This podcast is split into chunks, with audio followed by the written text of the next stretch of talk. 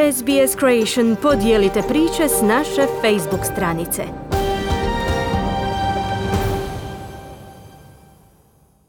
Slušate vijesti radija SBS. Državni tajnik Sjedinjenih američkih država Mike Pompeo kaže da je američkom kongresu poručio kako Hong Kong ne zaslužuje više poseban status pred američkim zakonima, budući da je upitan stupanj autonomije toga područja u odnosu na Kinu.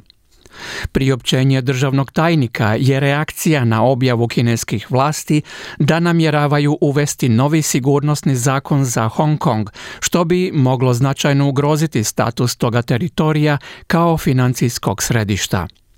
U Pompeovu priopćenju se ne navodi prijedlog bilo kakvih mjera, ali se izvještava da predsjednik Trump razmatra mogućnost ukidanja preferencijalnih uvoznih tarifa za robu iz Hong Konga. Američki predsjednik mogao bi se odlučiti i za ograničeno uvođenje sankcija prema osobama koje sudjeluju u primjeni novoga zakona za Hong Kong. Najava toga zakona dovela je do novih prosvjeda u Hong Kongu. Zamjenik glavnog državnog liječnika Paul Kelly kaže da je smrt 30-godišnjaka u Queenslandu podsjetnik da i mladi ljudi mogu umrijeti od COVID-19. On je najmlađa žrtva koronavirusa u Australiji, a broj preminulih, ukupan broj preminulih je 103. U tijeku istraga o tome kako se 30-godišnjak zarazio virusom u rudarskom gradu Blackwateru u kojem do sada nije bilo registriranih slučajeva zaraze. Profesor Kelly kaže kako je zabrinjavajuće to što se virus proširio na regionalnu Australiju. Is a concern uh, that we, uh, any um, person who uh, contracts COVID-19 without a, a, clear link with, uh, with uh, a previous case. Zabrinjavajuće je kada dođe do zaraze koronavirusom, a da nema očigledne poveznice s poznatim slučajevima zaraze. To je samo po sebi zabrinjavajuće jer ukazuje da u zajednici dolazi do nekog oblika širenja bolesti. Neobično jer nismo imali veliki broj slučajeva u ruralnim područjima, te nas to zabrinjava u ovoj fazi pandemije, kazao je zamjenik glavnog državnog liječnika Paul Kelly. Čelnik savezne oporbe Anthony Albanizi poziva saveznog premijera Scotta Morrisona da intervenira u odluku o zamrzavanju plaća službenika vlade Novog Južnog Velsa. Premijerka Gladys Berejiklian jučer je objavila zamrzavanje plaća za cijeli javni sektor u državi što čini 41 tisuću zaposlenih. Odluka bi mogla donijeti uštedu od 3 milijarde dolara. Sindikati kažu da zamrzavanje plaća predstavlja čin ekonomskog vandalizma u trenutku kada djelatnici na prvoj crti obrane protiv koronavirusa riskiraju svoje živote i najavili su mogućnost organiziranja štrajkova. Pitanje plaća javnih djelatnosti je nadležnost državne uprave, a ne savezne vlade. Anthony Albanizi kaže da premijer Morrison treba uvjeriti svoju stranačku kolegicu, premijerku Berejiklian, da promijeni odluku.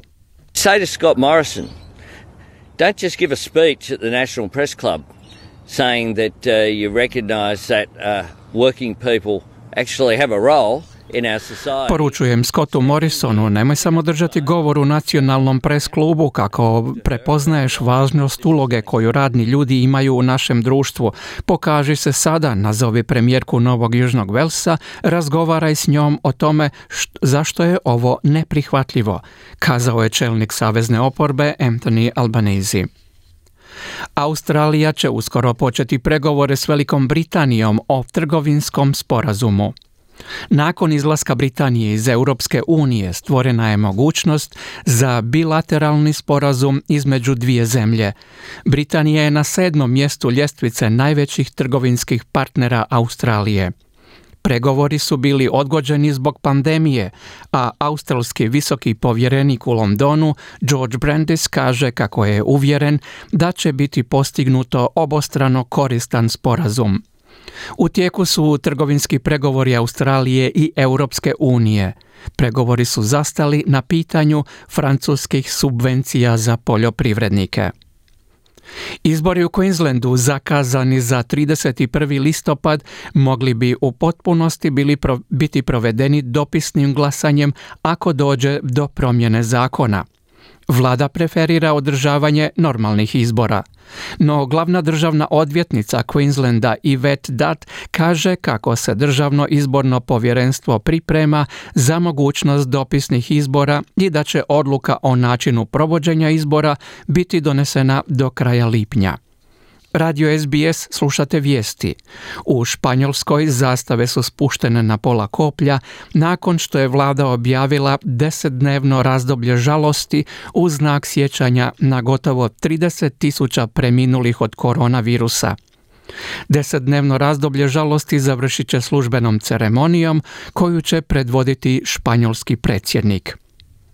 Južna Koreja bilježi najveći rast novih slučajeva zaraze koronavirusa u posljednjih dva mjeseca.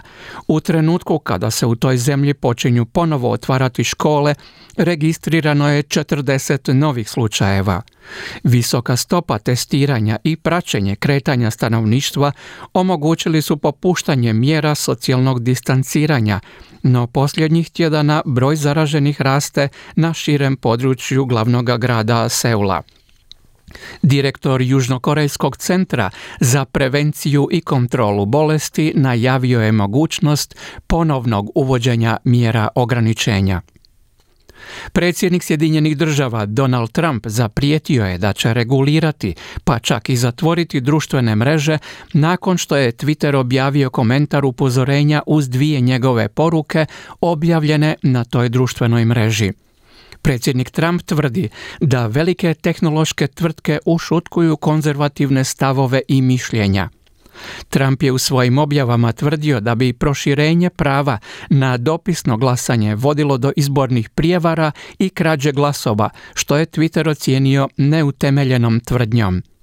Američki predsjednik ne može donijeti odluku o reguliranju ili zatvaranju tvrtki kao što je Twitter, budući da takve odluke moraju potvrditi Kongres ili Savezno povjerenstvo za komunikacije.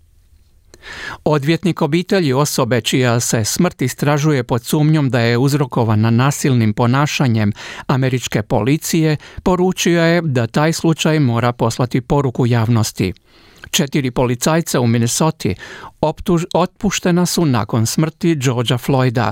Na snimci koji je zabilježio jedan prolaznik vidi se kako policajac kleči na vratu uhićenog Floyda u trenutku dok on s na rukama leži na zemlji.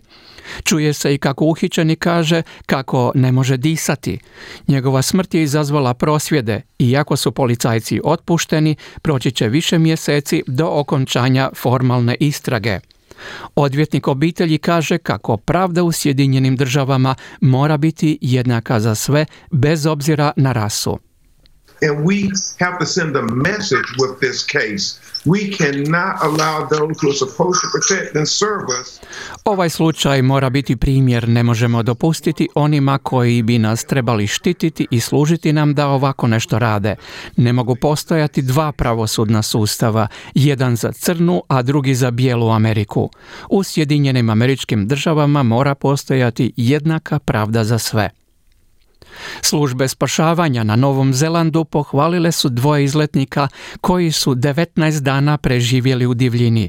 Par u ranim 20. godina izgubio se dok su planinarili u nacionalnom parku.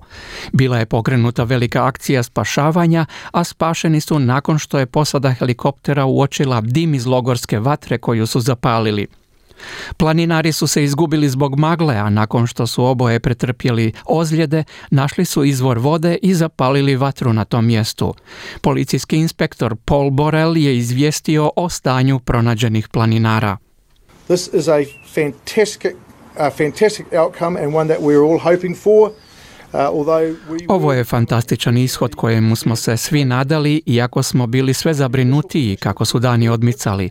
Čini se da su oni vrlo dobri s obzirom da su 19 dana boravili u nepristupačnom i neprijateljskom okruženju i vijesti sporta, Fox Sport televizijska postaja s pravom prijenosa utakmica nogometne A lige odbija prihvatiti plan o nastavku natjecanja sredinom srpnja ako Nogometni savez Australije ne prihvati bitno izmijenjeni sporazum o pravima emitiranja.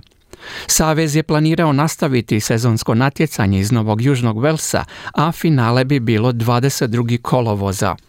Prema informacijama SBS-a, Fox Sport ne želi pristati na nastavak natjecanja dok Savez ne pristane spustiti cijenu prava prijenosa do 50% od postojećeg iznosa od 57,6 milijuna godišnje.